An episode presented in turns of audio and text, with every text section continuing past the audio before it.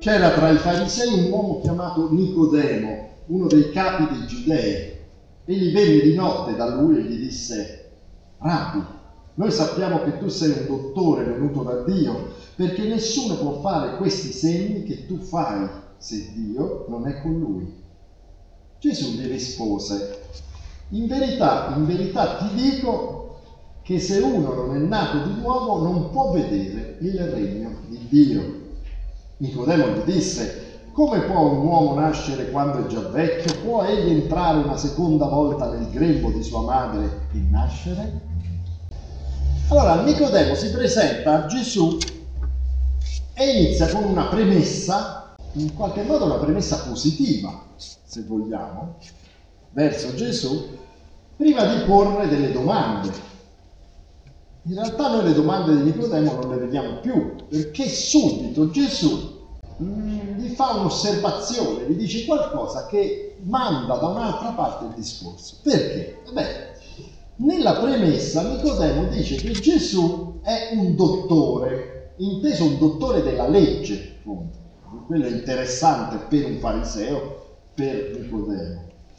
E dice che è un dottore che è guidato da Dio perché fa dei segni, cioè dei miracoli, delle guarigioni straordinarie, e fa questi segni perché Dio è con lui. È eh, grazie a Dio che li può fare, ovviamente. Ora, questa premessa di Nicodemo indica prima di tutto una fede basata sui miracoli, sui segni che Gesù fa, che di solito nei Vangeli, vediamo, non è considerata così bene, perché non è completa in qualche modo. Perché non è completa? Perché si adatta male al fatto che Gesù poi andrà a soffrire nella passione e poi a morire sulla croce. Allora, dove stanno i miracoli? Cioè, ci sono guarigioni, ma come gli rimproveranno a Gesù sulla croce, salva te stesso, tu hai fatto tanti miracoli, fai anche quello di salvarti dalla croce. No?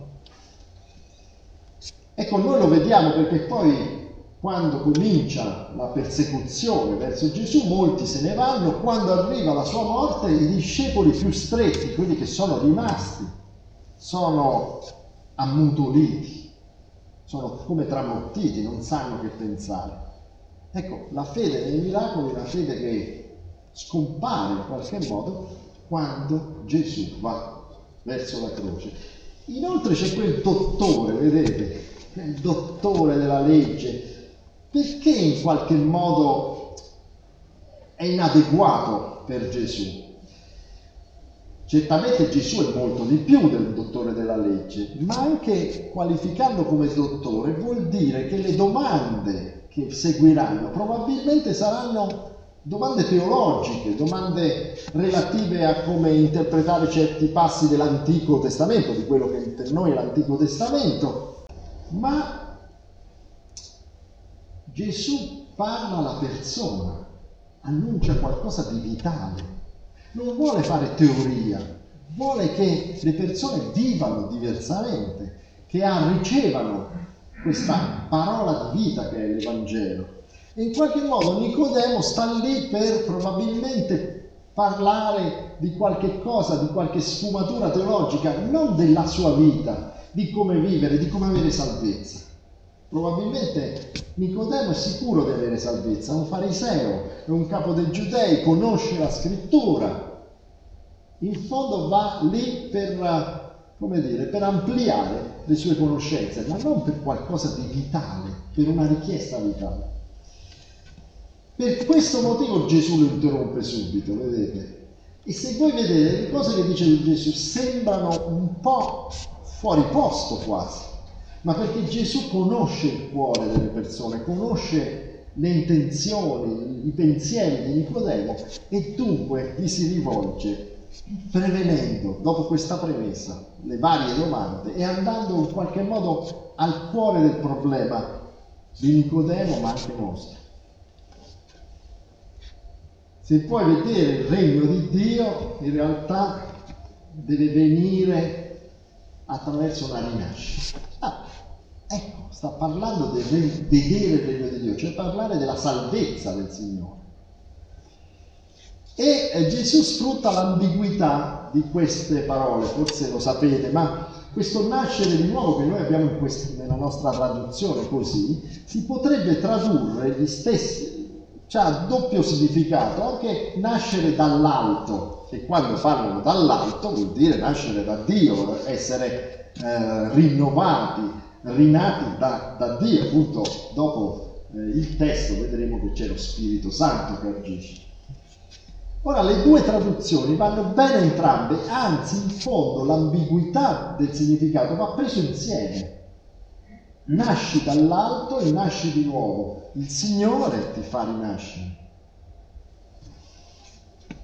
Ecco, Nicodemo poi prende alla lettera quello che ha detto Gesù e quindi c'è questa strana cosa di rinascere nel grembo della madre, insomma questa risposta che chiaramente indica che Nicodemo è rimasto su un piano materiale, non spirituale. Ecco, il rinascere, beh, è chiaro nel senso simbolico, spiritu- più che simbolico, spirituale, non è qualcosa, ma è una grande forza, è un annuncio che a noi comunica una grande forza. Basta soffermarsi in questo, questa rinascita. Rinascita vuol dire un rinnovamento profondo della nostra persona, quasi una ridef- ridefinizione di noi stessi.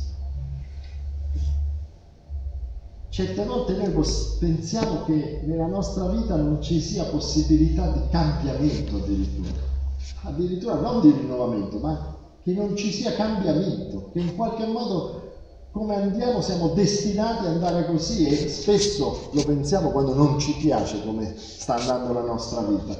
E qui di fronte a Gesù Cristo troviamo addirittura l'annuncio di una nuova nascita, qualcosa di completamente nuovo. Ecco perché secondo me già questo inizio ci dà una speranza, ci dà quest'idea che al Signore tutto è possibile, che rivolgendosi a Gesù Cristo può essere rinnovata la nostra esistenza, la nostra vita, la situazione in cui siamo alle volte stretti può essere aperta e trasformata. Ecco, devo aggiungere una parentesi.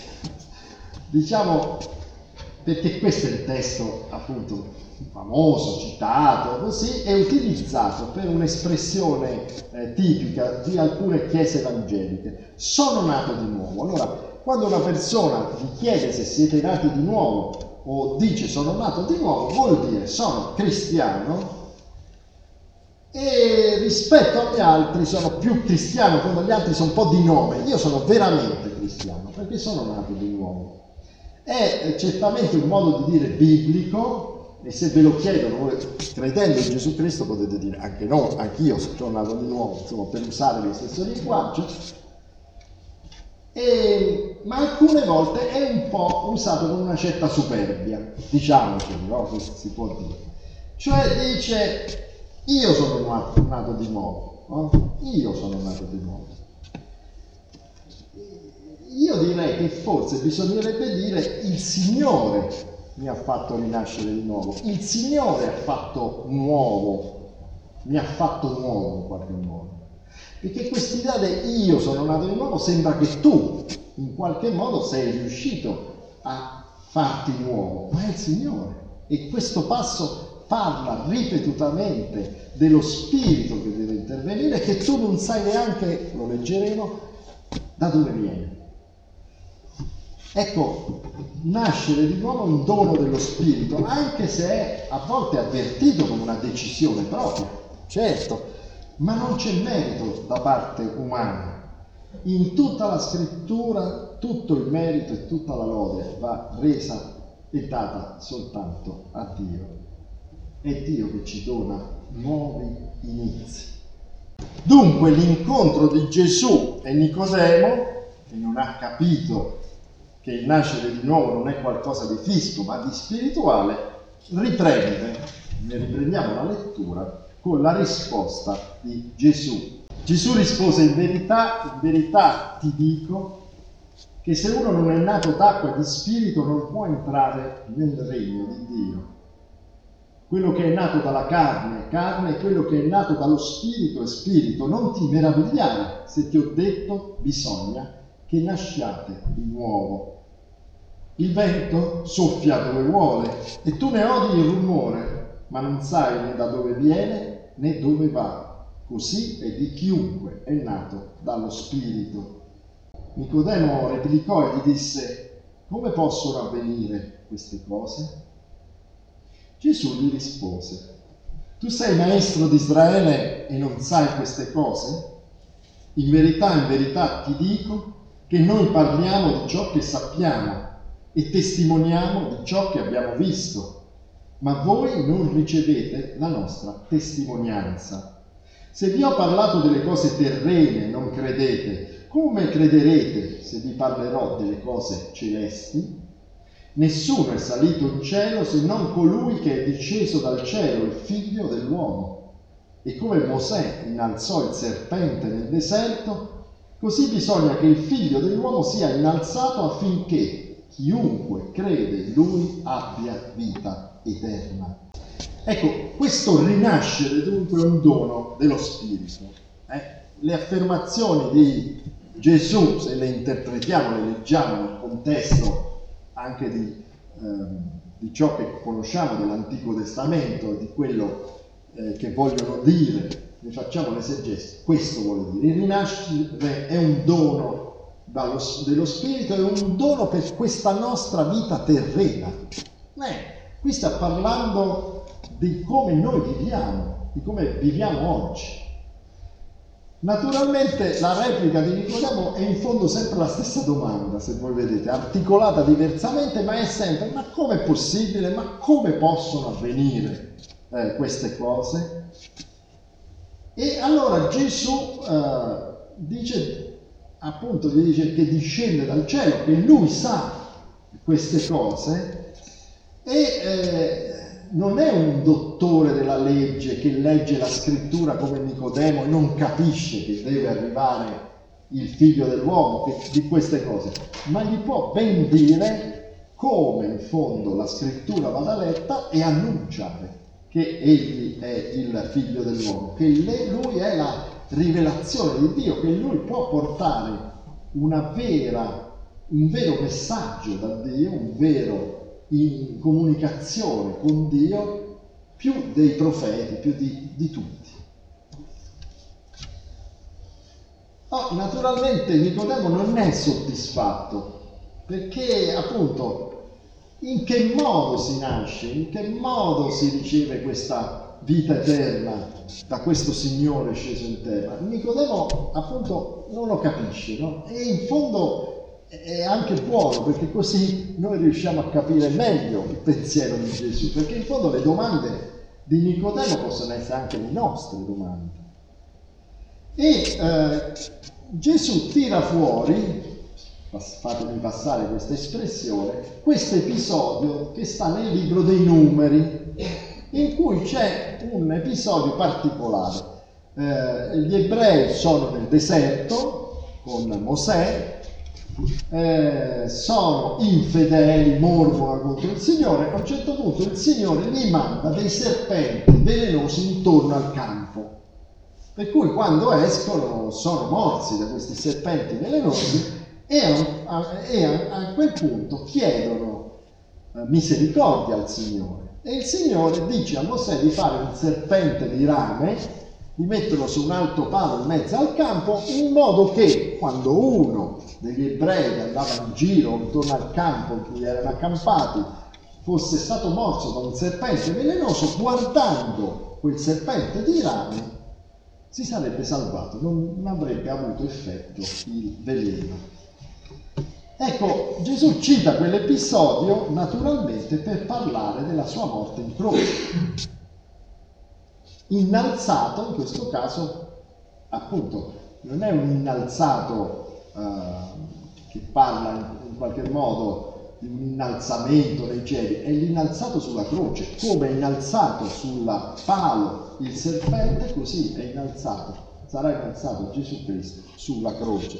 E quello sarà per dare salvezza a tutti quelli che credono in Lui. Guardate, anche il serpente di rame non era qualcosa di magico. Eh? Non è un amuleto il serpente di rame, non è qualcosa di magico. Tutto si basava sul fatto che era una parola del Signore. Quindi il, eh, l'ebreo che era stato morso dal serpente, guardando il serpente di rame, dimostrava di avere fiducia nel Signore che lo avrebbe salvato. Non era quindi una cosa magica, un amuleto che, che aveva una proprietà particolare, era solo l'immagine di un serpente in qualche modo, ma quello che era importante era avere fiducia nel Signore, rivolgersi in preghiera, diciamo, al Signore e riconoscere che il Signore ti può salvare anche dal più pericoloso dei serpenti velenosi. Ecco, guardare a Gesù Cristo alla croce, credere in Lui, è una questione di fiducia, fiducia nella promessa di Dio, fiducia nel fatto che Gesù Cristo è il Salvatore. Ecco, per rendere effettiva la salvezza nella nostra vita della croce di Cristo è necessario credere in Lui. Non basta sapere che c'è, ma è necessaria fiducia nel fatto che con il suo sacrificio Gesù ci dà salvezza. Quello che, che seguirà, noi non l'abbiamo letto, è uno dei testi famosi che dice eh, l'amore di Dio è così grande da dare il suo unigenito figlio per la salvezza di chiunque crede, che, che segue, non abbiamo letto. È in fondo soltanto una spiegazione più grande, se volete, più definita di questo. Chiunque crede avrà vita eterna. Chiunque crede in lui.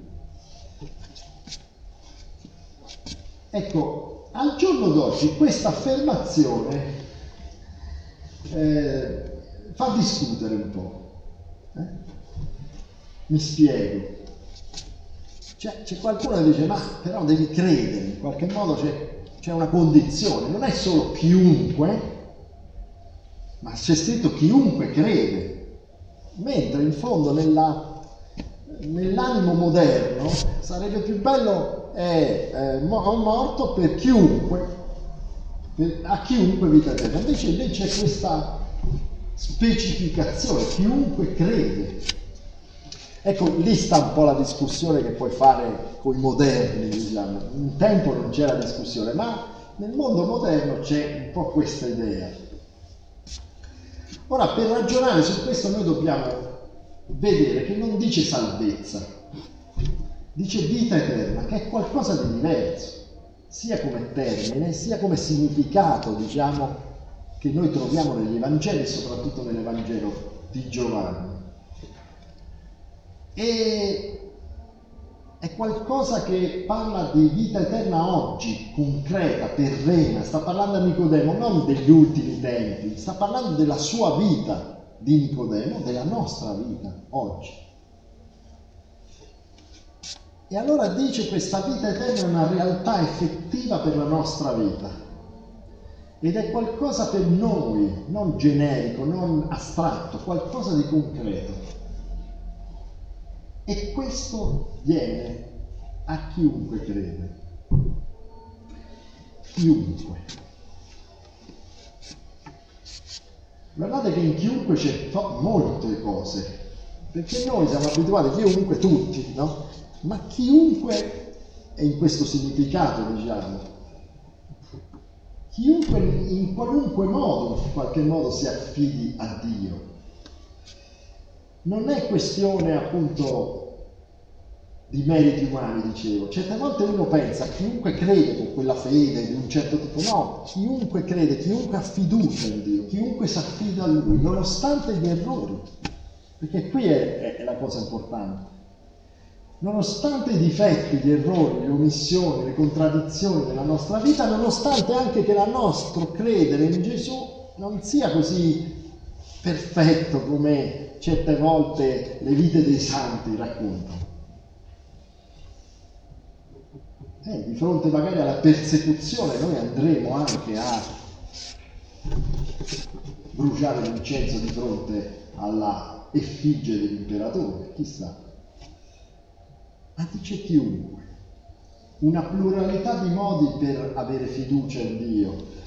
Quella idea, idea anche dello spirito che va, tu le senti rumore ma non sai bene, ecco, ci parla anche della differenza di come siamo fatti noi. Il Signore ci raggiunge col suo spirito nella nostra individualità, nel nostro modo di essere. E guardate anche ricevere, riceve vita eterna, in fondo l'idea è quello, non te la conquisti, non la fantichi, la ricevi a coloro che ascoltano le parole di Gesù, a coloro che si rivolgono a Lui con fiducia, sia pure incerti, contraddittori, grazie allo Spirito Santo viene donata vita eterna, vengono fatti nuovi. Allora, coloro che dicono che la salvezza sia per chiunque, indipendentemente dal credere o meno, coloro che pensino che la salvezza riguarda solo forse l'altra vita, in realtà non vengono cambiati sostanzialmente da questo credere, da questo annuncio.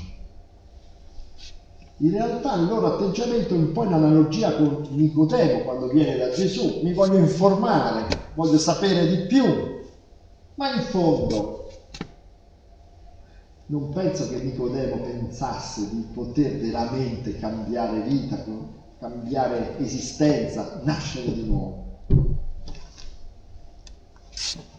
L'appello di Gesù è ad ascoltarlo e a seguirlo e a fidarsi di lui. Per cui in questo modo avrà vita eterna, in questo modo avrà salvezza. Ecco, guardando l'oggi, il nostro oggi, non tutti hanno salvezza, è chiaro. Non tutti hanno salvezza nella loro vita, e anche noi in fondo siamo coloro che non vivono pienamente nel senso dell'Evangelo. Siamo a volte persone che sopravvivono, che se la cavano in qualche modo nella vita. Abbiamo vita eterna, vera, autentica, secondo il nostro Creatore la risposta è solo quando noi ci affidiamo veramente con tutto noi stessi a Gesù Cristo.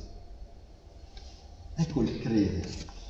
Quando tu ti fidi in questa vita terrena di Gesù Cristo, non come qualche annuncio che ti hanno fatto da ragazzo, non come qualche annuncio che riguarda un futuro che tu non conosci, ma quando tu ti fidi di Gesù Cristo in questa esistenza, in questa vita, in questa situazione, in questi problemi, perché noi viviamo sempre di problemi. Ecco, lì si nasce di nuovo, lì ci viene donato dallo Spirito una nuova ripartenza. Se credi in Gesù Cristo, allora ti viene ovvio essere coloro che cercano la giustizia il bene, di applicare questi insegnamenti di amore per il prossimo. Se ti fidi di Gesù Cristo, allora cerchi di essere rinnovato nella tua vita e con i doni dello Spirito sei rinnovato. Ecco, certo siamo contraddittori, non saremo mai perfetti, lo sappiamo, e l'Apostolo Paolo dice che certe volte si può spegnere lo spirito, però.